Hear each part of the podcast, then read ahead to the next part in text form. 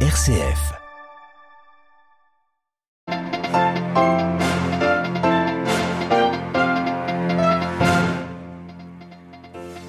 Poursuite de la mission de médiation de l'envoyé personnel du président français au Liban, Jean-Yves Le Drian est à Beyrouth pour la seconde fois en moins d'un mois pour s'y entretenir à de nouveau avec les principaux responsables politiques libanais. Les Palestiniens peuvent compter sur le soutien de la Turquie, c'est le sens en tout cas de la visite hier à Ankara du président de l'autorité palestinienne reçu par le président turc. Recep Tayyip Erdogan a réaffirmé son soutien à une solution à deux États.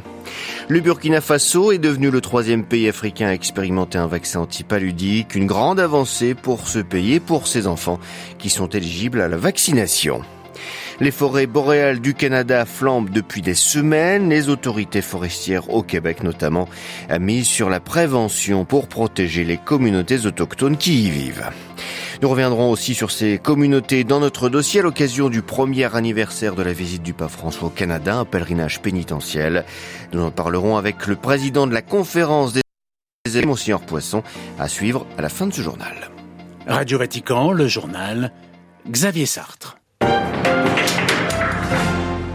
Bonjour. Difficile de mettre euh, d'accord les politiques libanais sur le choix d'un chef de l'État. C'est pourtant la tâche assignée à Jean-Yves Le Drian, à l'envoyé personnel du président français au Liban. L'ancien chef de la diplomatie française est arrivé hier à Beyrouth pour un second déplacement en un mois dans le pays du Cèdre. Il s'est tout de suite entretenu avec le président du Parlement, les principaux chefs politiques, des Druzes aux chrétiens, et doit aujourd'hui rencontrer les chefs du bloc parlementaire du Hezbollah et du patriotique libre chrétien. À Beyrouth, Paul Khalife. La visite de Le Drian intervient quelques jours après la réunion la semaine dernière au Qatar du groupe des cinq, qui comprend Washington, Paris, Riyad, Le Caire et Doha. Les informations qui ont filtré sur cette rencontre consacrée au Liban laissent penser que Jean-Yves Le Drian n'est pas porteur d'une initiative spécifique. La France soutenait la candidature de l'ex-ministre Slayman Frangi appuyé par le Hezbollah et proposait dans un souci d'équilibre la nomination d'un Premier ministre proche de l'Arabie saoudite et des Occidentaux. Mais il semble que les partenaires de Paris au sein du groupe des cinq ne soutiennent plus cette formule. La mission de l'envoyé français consiste à concilier les points de vue entre les protagonistes libanais pour créer les conditions favorables à une solution consensuelle pour l'élection d'un président. Pour cela, il devra les convaincre à entamer un dialogue, ce qui est plus facile à dire qu'à faire vu les profondes divisions entre les acteurs politiques libanais. Paul Khalife, Beyrouth, RFI pour Radio Vatican. Pas question de renoncer en Israël. Les opposants à la réforme judiciaire adoptée par la Knesset lundi ont promis de nouvelles manifestations, notamment aujourd'hui près de la Cour suprême à Jérusalem, mais aussi à Tel Aviv. Plusieurs appels à la grève ont également été déposés, notamment par le barreau israélien ou les médecins. Plusieurs alliés d'Israël ont également critiqué cette réforme, appelant le gouvernement israélien à respecter la démocratie. Cette crise n'a pas d'incidence sur les tensions en Cisjordanie. Hier, trois Palestiniens qui ont ouvert le feu contre des soldats israéliens Naplouse ont été abattus. C'est dans ce contexte de tension permanente que le chef de l'autorité palestinienne Mahmoud Abbas a été reçu hier à Ankara par le président turc Recep Tayyip Erdogan. Ce dernier, fervent défenseur de la cause palestinienne, a renouvelé son soutien pour une solution à deux États et ses critiques à l'encontre d'Israël. Dans la ville de Ramallah, une place porte désormais le nom de Recep Tayyip Erdogan. À Istanbul, à Nandloer. Recep Tayyip Erdogan a annoncé la nouvelle lui-même avant même que Mahmoud Abbas ne prenne la parole lors de leur conférence de presse commune. Le président turc s'est félicité de la création d'une place à son nom à Ramallah, tout comme il a remercié le peuple palestinien d'avoir, selon lui, soutenu sa réélection à la tête de la Turquie il y a deux mois. En plein regain de tension dans le conflit israélo-palestinien et alors qu'Israël et la Turquie ont scellé cette année la reprise de leurs relations diplomatiques, Tayyip Erdogan tenait à rappeler son soutien à la cause palestinienne notamment en Cisjordanie occupée. Nous suivons de près les développements en Palestine. Nous sommes profondément inquiets au sujet des pertes de vies humaines qui augmentent chaque jour, des destructions, du développement des colonies illégales et de la violence des colons. La seule voie vers une paix juste et durable dans la région passe par le soutien à une solution à deux États. Nous ne pouvons pas accepter les actions qui visent à changer le statu quo historique des lieux saints, à commencer par la mosquée Al-Aqsa. La visite de Mahmoud Abbas à Ankara visait avant tout à équilibrer celle du Premier ministre israélien Benjamin Netanyahou, qui était prévue ce vendredi mais a dû être reportée pour des raisons de santé. La dernière visite d'un chef de gouvernement israélien en Turquie remonte à 2008. À Istanbul, un endroit pour du Vatican. Coupable d'assassinat, c'est le verdict rendu hier soir en Belgique par la cour d'assises de Bruxelles envers Salah Abdeslam et Mohamed Abrini lors du procès des attentats commis en mars 2016 dans la capitale belge. 32 personnes avaient perdu la vie quelques mois après les attentats de novembre 2015 à Paris. C'était la même cellule djihadiste qui avait opéré. Conflit entre l'Arménie et l'Azerbaïdjan, les ministres des Affaires étrangères des deux ennemis ont été reçus hier à Moscou par leur homologue russe Sergei Lavrov. Celui-ci a dit espérer la conclusion d'un traité de paix entre les deux belligérants. Il a reconnu toutefois que le chemin pour y arriver n'était pas facile. Une bonne nouvelle pour la population du Burkina Faso confrontée au paludisme. Le vaccin antipaludique R21 Matrix MTM a été homologué pour une utilisation dans le pays. Après l'avoir été au Nigeria et au Ghana, l'annonce a été faite lundi par l'unité de recherche clinique de Nanoro. Approuvé par l'agence de réglementation de ce pays d'Afrique de l'Ouest, ce vaccin pourra être administré aux enfants en bas âge, particulièrement vulnérables au paludisme. Les précisions de Myriam Sandouno. Produit et commercialisé par l'Institut de sérum d'Inde, ce vaccin a été approuvé pour une utilisation chez les enfants âgés de 5 à 36 mois, le groupe d'âge le plus à risque de décès par paludisme. Les essais cliniques réalisés auprès de 5000 enfants, qui sont pour la plupart burkinabés, auraient démontré des niveaux d'efficacité rassurants chez ces enfants ayant reçu un schéma de trois doses en primo-vaccination et une dose de rappel. Le vaccin R2 Matrix M contient un antigène spécifique aux parasites du paludisme développé par l'Université d'Oxford et l'adjuvant Matrix MTM. Des instigateurs de l'essai clinique restent convaincus que ce vaccin contribuera à accélérer l'élimination du paludisme en Afrique. En 2021, le Burkina Faso a enregistré plus de 12 millions de cas de paludisme et plus de 4000 personnes ont perdu la vie. Myriam Sandouno. Nouvelle journée de tension au Kenya. L'opposition appelait de nouvelles manifestations aujourd'hui pour protester contre la vie chère et la politique économique du gouvernement. Le projet de loi de finances est au cœur des critiques. Des critiques qui viennent aussi de l'épiscopat catholique du pays. La conférence des évêques du Kenya a en effet officiellement demandé au président William Ruto de renoncer à ce projet de loi. Qu'est-il arrivé à l'ancien ministre chinois des Affaires étrangères? King Gang, destitué hier après avoir dirigé la diplomatie chinoise pendant moins d'un an, elle n'a plus été vue en public depuis un mois. Et les autorités chinoises n'ont donné pour l'instant aucune explication à son renvoi. Cet homme de 57 ans est pourtant réputé proche du président Xi Jinping. L'État mexicain reconnu responsable de la dissimulation d'informations dans l'affaire des 43 étudiants disparus au Mexique en septembre 2014. C'est la conclusion des investigations menée par des enquêteurs étrangers indépendants et juge impossible la poursuite de leur expertise commencée en 2015. Poursuite des feux de forêt en Grèce, nouveau foyer en Corse, le pourtour méditerranéen est encore confronté aux incendies, mais ce n'est pas la seule région du monde à souffrir.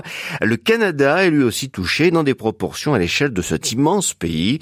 11 millions d'hectares de forêt, soit la superficie d'un pays comme le Portugal, y sont en effet déjà partis en fumée depuis le début de l'année. Des feux pour la plupart d'origine naturelle, allumés par la foudre, attisés par le vent et favorisés par le manque de pluie.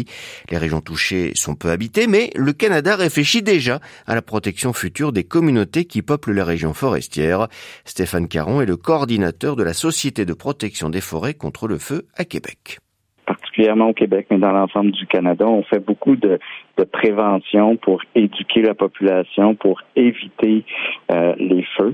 Euh, cependant, euh, ce qu'on observe cette année, là, c'est que la très grande majorité des feux qui nous ont causé des problématiques sont des feux causés par la foudre, donc de, causes naturelles, et notamment ben, tout ça est amplifié par le fait qu'avec des périodes de sécheresse plus longues, les, au réchauffement euh, climatique, ça nous amène des situations qui sont plus difficiles à, contrôler. Donc, dans ces cas-là, euh, il faut vraiment qu'on adapte nos communautés à cette nouvelle réalité-là pour les rendre moins vulnérables Donc, c'est sûr qu'il y a des travaux à faire, des travaux qui peuvent être de créer autour de ces communautés-là qui sont en, situées en forêt des, zones où on va déboiser en partie pour euh, faire des coupe-feux euh, pour euh, que la, la, communauté ne soit plus à risque. Des propos recueillis par Jean-Charles Pudgelui. On reste au Canada pour notre dossier.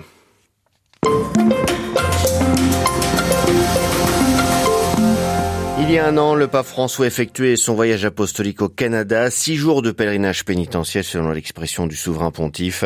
Le but était en effet d'avancer sur le chemin de la réconciliation entre l'Église catholique et les peuples autochtones après la période sombre des, des pensionnats au 19e et 20e siècle. Le 26 juillet, en la fête des Saint-Joachim et Anne, François s'est rendu au bord du lac Sainte-Anne pour participer au pèlerinage entrepris chaque année en l'honneur de la grand-mère du Christ, à laquelle les peuples autochtones vouent une profonde dévotion un temps fort de ce voyage d'après Monseigneur Poisson, le président de la conférence épiscopale des évêques du Canada.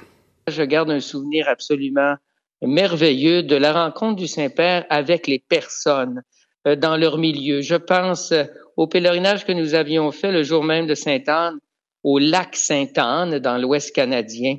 Ce qui a marqué, je pense, tout le monde, c'est l'attitude de convivialité, de fraternité, ce regard apaisant, disponible, ouvert, sans jugement de la part du Saint-Père. Il a fait preuve d'une démarche d'humilité exceptionnelle et ça a été très apprécié de la part euh, de nos frères et sœurs autochtones. La réconciliation, c'est regarder à l'avant et c'est être capable de s'apprécier au moment présent pour bâtir demain sans nécessairement oublier hier. Qu'est-ce qui a été entrepris concrètement pour poursuivre cette réconciliation? Alors, nous avons poursuivi ce que nous appelons euh, ce marché ensemble avec eux et nous avions, dès après euh, cette visite du Saint-Père, préparé avec euh, les instances en les consultant, les instances des chefs, des Inuits, Métis et Premières Nations, nous avions préparé quatre lettres pastorales une à l'adresse de chacun des groupes et la quatrième au peuple de Dieu, aux fidèles qui sont un peu partout dans nos églises, pour leur parler en même temps, en prolongement de la visite du pape, de ce marché ensemble qu'on veut continuer pour mieux bâtir demain, pour mieux bâtir notre Église au Canada avec eux. Pour réaliser ces lettres, nous nous étions inspirés des cercles d'écoute que nous avions réalisés juste avant la pandémie. Alors, il y avait eu une bonne quinzaine de sessions sur les cercles d'écoute et euh, cercle d'écoute, c'est-à-dire qu'on invitait un évêque qui avait dans son diocèse plusieurs communautés autochtones à les rencontrer et à s'écouter. Est-ce qu'il y a aussi un volet financier? Nous avons mis sur pied notre fonds financier pour la réconciliation avec les autochtones. Je suis heureux de vous dire que un an après, nous avons les dons de 73 diocèses catholiques et éparchies catholiques à travers le pays pour un total d'un peu plus de 11 millions sur les 30 millions qui sont prévus sur cinq ans. Alors, c'est quand même plus du tiers en un an. Ça a donné naissance euh, à une cinquantaine de projets locaux. Euh, ce sont d'abord euh, des projets qui nous sont soumis en concertation par les communautés autochtones pour la mise en valeur de leur culture, de leur langue, de leurs valeurs.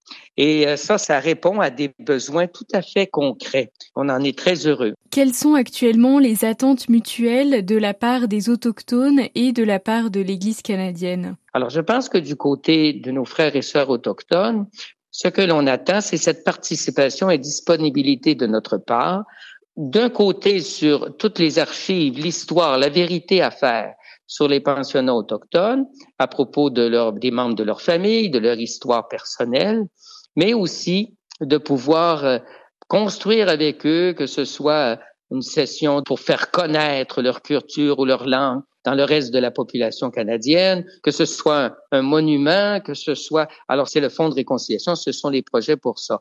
Du côté de l'Église catholique au Canada, je dirais du côté de euh, nos fidèles et des évêques, de leurs pasteurs, ben, c'est de mieux les connaître, de mieux les connaître pour mieux marcher avec eux et, je dirais, donner une couleur certaine à notre histoire canadienne sur euh, ses racines et ces peuples qui font partie de notre propre identité. Ensemble, nous sommes le Canada et, non pas sans eux. Interrogé par Adélaïde Patrignani, Monseigneur Raymond Poisson, l'évêque de Saint-Jérôme-Mont-Laurier, président de la conférence épiscopale des évêques du Canada, était ce matin l'invité de Radio Vatican.